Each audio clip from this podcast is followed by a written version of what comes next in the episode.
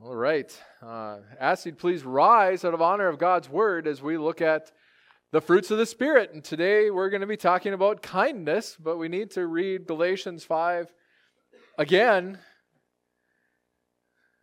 so that we know where we're getting this from. Galatians 5 22 through 24 that read in Jesus' name. Galatians 5, 22 through 24. That's found on page 1239 in your Black Pew Bible or 1418 in the Adventure Bible. They read in Jesus' name. But the fruit of the Spirit is love, joy, peace, patience, kindness, goodness, faithfulness, gentleness, self control. Against such things there is no law. And those who belong to Christ Jesus have crucified the flesh with its passions and desires. Let's pray. Father, I thank you for your word. I thank you that we can come to you and we can study it and we can interact with Christ and we can be changed through it. Lord, we thank you. And I pray that you would bless us now, Lord, and that you would Make us alive through your word. I ask this in Jesus' name. Amen. You may be seated. So today we're we're talking about kindness. And the first first thought I want to share about kindness is that kindness is not niceness. Those are different. Being Minnesota nice is not being kind necessarily. You know, because the nice person doesn't tell someone about the broccoli in their teeth because they're afraid of shaming them. They're afraid of them feeling bad. I'm not going to say that because they might be offended. A kind person doesn't do that because a kind person, kind kindness, it looks at people. These are people. Because did you know that other people are not of a different species than you are? You know, really, think about it. How many of you actively interact with this world understanding that everybody around you has their own thoughts, has their own feelings, has their own desires, that they are that they are actually like you, except not just like you. You know, they can be hurt, they can be insulted, they want to be loved and cared for, they want to be honored and respected. That's the people around you. They're not just of some different species. They're not, they're not dogs or cats. They're not, they're not put on this world below you just to serve you. They are people, just like you. And so when we think about kindness, we need to think in those terms. And that actually makes kindness hard and deep and big. So, first, well, second, third, third thought with kindness. If I bought lumber from Kevin using lumber, how did I pay him? In kind. And so kindness comes from that idea of in kind. If I bought corn from Mark and pay him in corn next week, I'd be paying him in kind. In the same way, you know, we talk about paying someone back in kind. That means if they insult me, I have the right to insult them. Well, yep. But we talk about that. That's in kind. I'm going to pay them back in kind. I'm going to do to them what they did to me. That's in kind. But that's not kind. because kindness goes back to Luke 10, verse 25 through 27. You don't have to rise for all of these, just so you know. Luke 10, 25 through 27. Uh, that's found on page 1105 in your Black Pew Bible. Thank you for putting those in there, Linda. Oh, I forgot. I actually bookmarked my Bible, and now I'm flipping pages. like, oh, yeah, there's a bookmark there. Good job, Joe.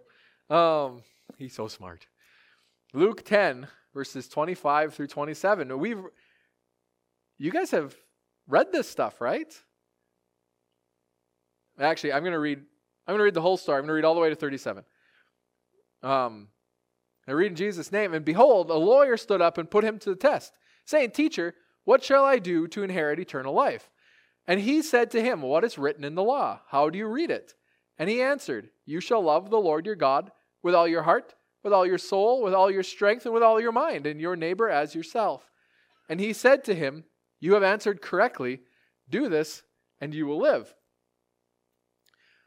But he, desiring to justify himself, said to Jesus, And who is my neighbor? Jesus replied, A man was going down from Jericho from Jerusalem to Jericho, and he fell among robbers, who stripped him and beat him and departed, leaving him half dead. Now, by chance, a priest was going down that road, and when he saw him, he passed by on the other side. So, likewise, a Levite, when he came to the place and saw him, passed by on the other side. But a Samaritan, as he journeyed, came to where he was. When he saw him, he had compassion. He went to him and bound up his wounds, pouring on oil and wine. Then he set him on his own animal and brought him to an inn and took care of him. And the next day he took out two denarii and gave them to the innkeeper, saying, Take care of him and whatever more you spend, I will repay you when I come back. Which of these three do you think proved to be a neighbor to the man who fell among the robbers? And he said, The one who showed him mercy. And Jesus said to him, You go and do likewise. Uh oh.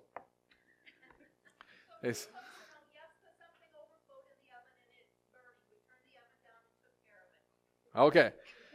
So we're having potluck, but you know where they say, where there's smoke, there's fire. So, all right, Holy Spirit, come. Um, it might not be the Holy Spirit. Um, that's an incense. We'll just consider that Lutheran incense is a burning potluck, right?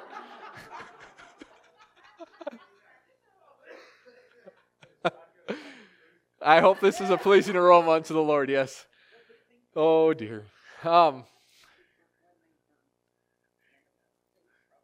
yeah, burning animals probably didn't smell good either. So, all right, rabbit trail. Let's come back. Come back. Join with me again in our sermon time. Um, which one of these guys was kind? You know, you think about it. This the good Samaritan. You think about it. Okay, if I was robbed, stripped, and beaten and laying on the on the road, how would I want this who, how would I want to be treated? You know, because that's the question. How would I want to be treated? Would I want someone to just walk by me because it's not worth their time? It's not worth their energy. It's not worth, you know, someone else will take care of it. It's not my problem. When we're doing that, what are we doing? We're saying we are above them. We are better than them. We are more, my time is more valuable than their health. My money is more valuable than they are. Am I willing to spend my time on my own health? Yeah. Am I willing to spend my money on my own betterment? Usually. And so then, if I and them are of the exact same species and of the exact same value, why am I not willing to spend my money, my time, my energy on someone who is of equal value to myself. Because it's a discussion about value. Kindness is ultimately a discussion about value. The Levite, the priest, my time is more valuable. I can't do that. I might become defiled. I am more valuable than they are. Because the Good Samaritan, one aspect of the Good Samaritan is a discussion on value. Are these people of equal value to me?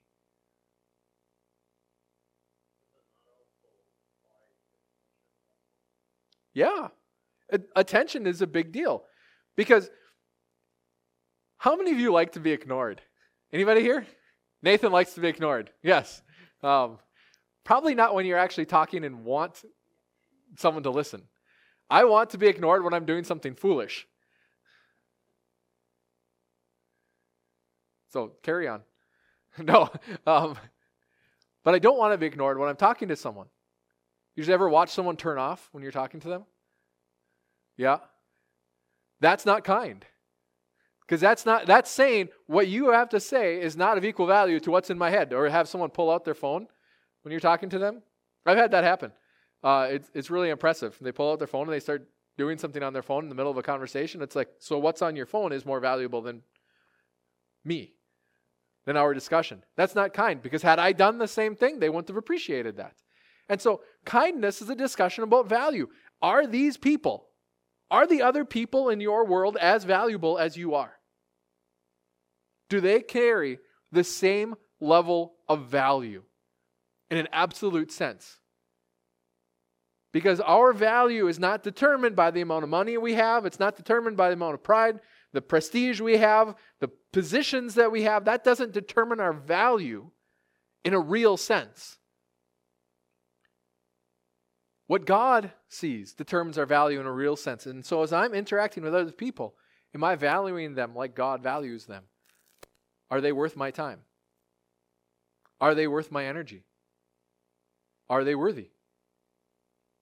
Because for me to say they're not worthy actually is for me to say they are subspecies. They are below me. They are less than I am. Matthew 7 12. And as I as we keep going in these, it's you know, this is starting to scare me because as I prepared for this sermon, I realized that I am not kind. I struggle with kindness. I really do. It, it has been astonishing to me just the distance because some of the earlier ones like love it's like yeah yeah I, I, do a pretty good job of loving people and doing that and seeing other people paying attention to them and helping them you know um, patience yeah my patience has been tried but i tend to be a fairly patient person but as we've been going on it's i've been getting further and further away from the ideal that i start seeing in scripture and now i'm in kindness. And I'm like, okay, God, what are we going to do when we hit goodness and self control? Oh no, this is terrifying because I see more and more my own sinfulness. Because I see that I am, I don't, I do a terrible job of valuing others to the same level that I value myself. Because I do not take care of others to the same degree that I take care of myself. And so Matthew 7 12 points us again to this law, to this do. This is how we're supposed to live. So, whatever you wish that others would do to you, do also to them, for this is the law and the prophets. This is the golden rule. How many of you live according to that? You know, that's huge. How many of you actually, actually, in reality, treat others like you would have them treat you? like you would like to be treated.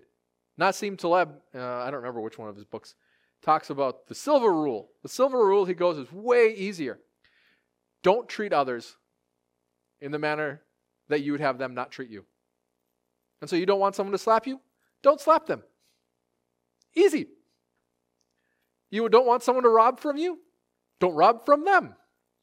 Tell our government that, but whatever. Um, Oops. Politics slipped out. Um, you know, that's, that's the silver rule. That's really easy. That's way easier. He said that's way easier. It's way safer to do that. But the golden rule is way deeper. Because now I actually have to ask the question how would I like someone to treat me in this situation? You know, if, if I am if I'm trying to help someone, if someone's trying to help me, how would I like them to treat me? Would I like them to treat me as a, a punk who just doesn't get it? Who's wasting their time and is tired of having to tell them. Do you guys like it when someone treats you like that? No. Okay, so when I'm trying to help someone, how should I probably treat them? I should treat them with respect and with honor because that's what I would like. I would like them to listen to me and figure out why I am doing what I'm doing before them telling me hey, numbskull, get it right. Actually, I wouldn't like that. So maybe I shouldn't do that either. That's the silver rule. But the golden rule is that they would come to me with honor and respect and kindness and graciousness, because that's how I want to be treated. Patience, because that's how I want to be treated. Then comes the question Am I doing that when I'm trying to help someone else? Do I get impatient with them because it's taking up too much of my valuable time? And obviously, where they are emotionally and intellectually is so far down that my time is worth too much for them.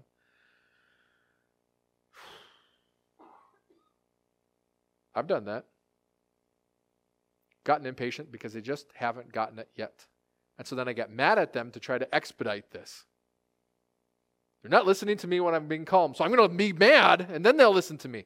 Maybe I'll yell at them and then they'll listen to me. Maybe I'll be mean and then they'll listen to me. That's not the Holy Spirit. That's my flesh. That's not what God does to me. That's what Satan does to me. When I'm acting like that, who am I acting like? Jesus? Or Satan? Like the great singer, songwriter, theologian Bob Dylan said, you're going to serve someone. You're going to serve the devil. You're going to serve the Lord. You're going to serve someone. That's reality. Do unto others as you would have them do unto you. But then you have to actually sit down and ask the question. Maybe you don't have to sit down. You can stand up and ask the question. I don't care. But you have to ask yourself the question how would I like to be treated in this? And would I like to be treated in the way that I'm treating this person? If I was in their spot, if I was in their place? I actually have to think about it now. I have to put myself emotionally in their shoes, which is hard because as a Norwegian, I have three emotions happy, sad, confused. All the other ones are in the confused part. Some of you understand. But that's, you know, I am joking, kind of. But that's the reality. I actually have to put myself into their position. I have to treat them like a human being and not just an irritation or a burden or a project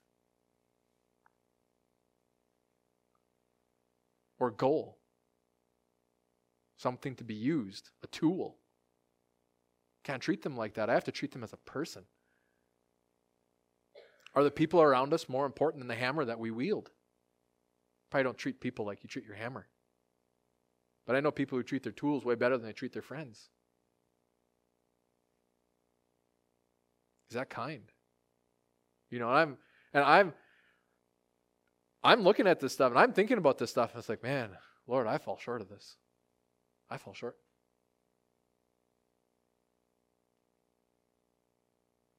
Am I doing unto others as I would have them do unto me? Philippians 2, 3 through 4. On page 1248 in your Black Pew Bible. Remember, Joe, you have a bookmark.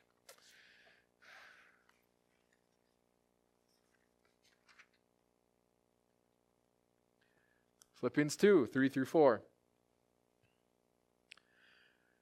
Do nothing from selfish ambition or conceit, but in humility count others more significant than yourselves. Let each of you look not only to his own interests, but also to the interests of others. This is kindness. Do nothing from conceit. What's conceit? I'm better. I am smarter. I am more educated than all of these plebs. Obviously, I know best. Obviously. I'm the one that stands on stage. you guys sit so you're lower than me. and and down a step. Yep. That's conceit. Have you ever thought? You got to be honest. You ever thought that you're better than someone because you're not like them?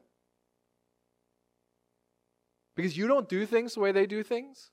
Because you're more organized, you're more together, because you're less of a procrastinator, because you get more done? Because you've done more? That's conceit. Because you don't have the sin in your life that these people have. All these idiots with their sin. How terrible. Have we ever done that? Have I ever done that? That's conceit. If I think I'm better than someone else because I don't have the sin in my life that they have, that's conceit because that's me saying my sanctification is my fault that I can take credit for it. We can't do that. That's not reality. Selfish ambition. Am I just using other people? Am I trying to get myself higher? Paul says, do nothing with these attitudes, these intents.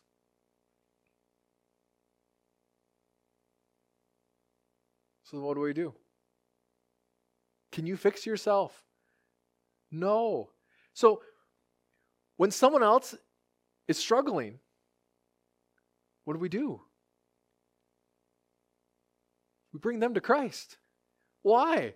Because He's the one that fixes us. He's the point, isn't He? So if, if someone's struggling financially and I give them really good budgeting advice, I teach them how to make money and they become rich, have I fixed their life? I've just changed one sin for another. If someone's now, now they're proud of their wealth. Now they're rich. Now they don't have to rely on anyone. Now they're no longer a burden to society. But that pride isn't any better than them being a burden on society. That pride gets them to hell just as much as their slovenliness. Their laziness. Those are sins too. So I just changed one sin to another sin. So what do we do? Bring them to Christ. Because you know what? It's Christ that fixes us. He's the one that changes us. He's the one that cleanses us. Does that mean that, you know, now that Christ is in my body, now that Christ is in my life, I no longer have to budget? Woohoo! No. Now that Jesus is in my life and has cleansed my soul, I don't have to shower anymore. right? It's the same. I, sorry, Jim. it's the same idea. No. Now that Jesus is in your life, now you know where to go. Now you know to whom to look. Because that's the one who actually changes me. Right? Someone comes to me and gives me really good advice. That's helpful, but it doesn't actually change me. And so as we think about kindness, you know, we have to remember the the where this is being spoken. I'm in Philippians, not in Galatians. Um, these are the fruits of the Spirit. So, what does Paul say? Oh, that's the wrong chapter. Paul says, But I say, walk by the Spirit, and you will not gratify the desires of the flesh. Walk by the Spirit, and you are not under the law. What is that? Walk in the Spirit, walk by the Spirit, walk in relationship with the Holy Spirit, be relying on Him, be trusting in Him, be looking to Christ. And so as we go into this world and we interact with people that are procrastinators or people that are bad with money or people that don't shower, what is our goal in our interactions?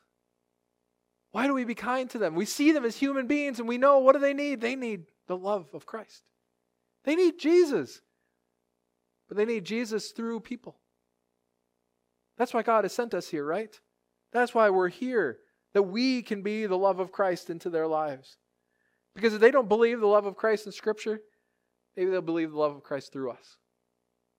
We see them as people, the whole being. How many of you ever been wrong? Anybody here? Some of you won't admit it. That's fine. When you were wrong, have you guys ever had people come up to you and short, harsh, correct you? How did that affect you? Poorly? Get some thumbs down? It was it? Was you get defensive. Yeah, I, I have a tendency to dig in my heels and be like, prove it. prove that your way is better than my way. And I become combative. You don't see me be combative very often. That's that's when it comes up. So if I don't like that, how do I treat others? I because I had to really sit down and ask this question. Okay, how do I treat others? How do I want to be treated? The Lord has put that in me. I want someone, and I'll be honest, when I'm wrong, what do I want? I want someone to walk beside me and ask me, So why are you doing that? Where did this come from? What's going on? There's something else going on in your life that's driving this? I want someone to actually care about me, not just my action. Because my action is just a fruit of me. I want them to care about me, But we can only do that as we walk in the Holy Spirit and He guides us into these truths. Don't work really, really hard to be kind. You're not going to be able to do it. But where the Holy Spirit shows you your lack of kindness, where He points that out, what do we do? We confess, Lord, you're right. This was a week of confession for Pastor Joe. I can tell you that much. Lord, you're right. That was sin. That time was sin. That time was, I'm not going to go through them all. Those were sin. I need you to forgive me. I need you to change me because I don't see it till after it's done. And that's the part that's been so hard. I didn't see him. I didn't see the person. I didn't see the human behind the need. I just saw the need. I didn't see the human behind the problem. I just saw the problem. And they became the problem. I didn't see the human behind the hurt. And I didn't see the hurt behind the human. I missed it. God forgive me. You know what's cool? He does. And you know what he also does? He gives us more chances. He is going to bring a human being into your life this week. Believe it or not, there will come another human being into your life. And so, what do we do? Lord, teach me to be kind. Lord, teach me to be kind. Any questions?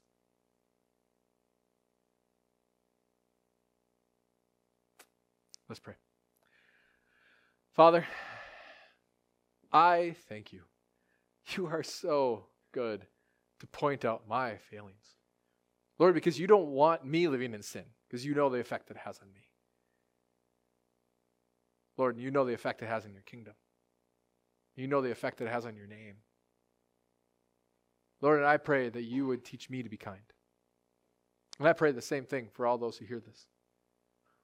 Lord, that you would teach us to be kind, to see others, to actually love them, to not grow impatient, frustrated, but Lord, that they would see, that we would see ourselves and those who we're working with, walking with, seeking to bless. Lord, ultimately, that you might be glorified, that the name of Jesus might be held high in all of our relationships, that you might be exalted and not blasphemed because of us. Lord, I ask this in Jesus' name. Amen.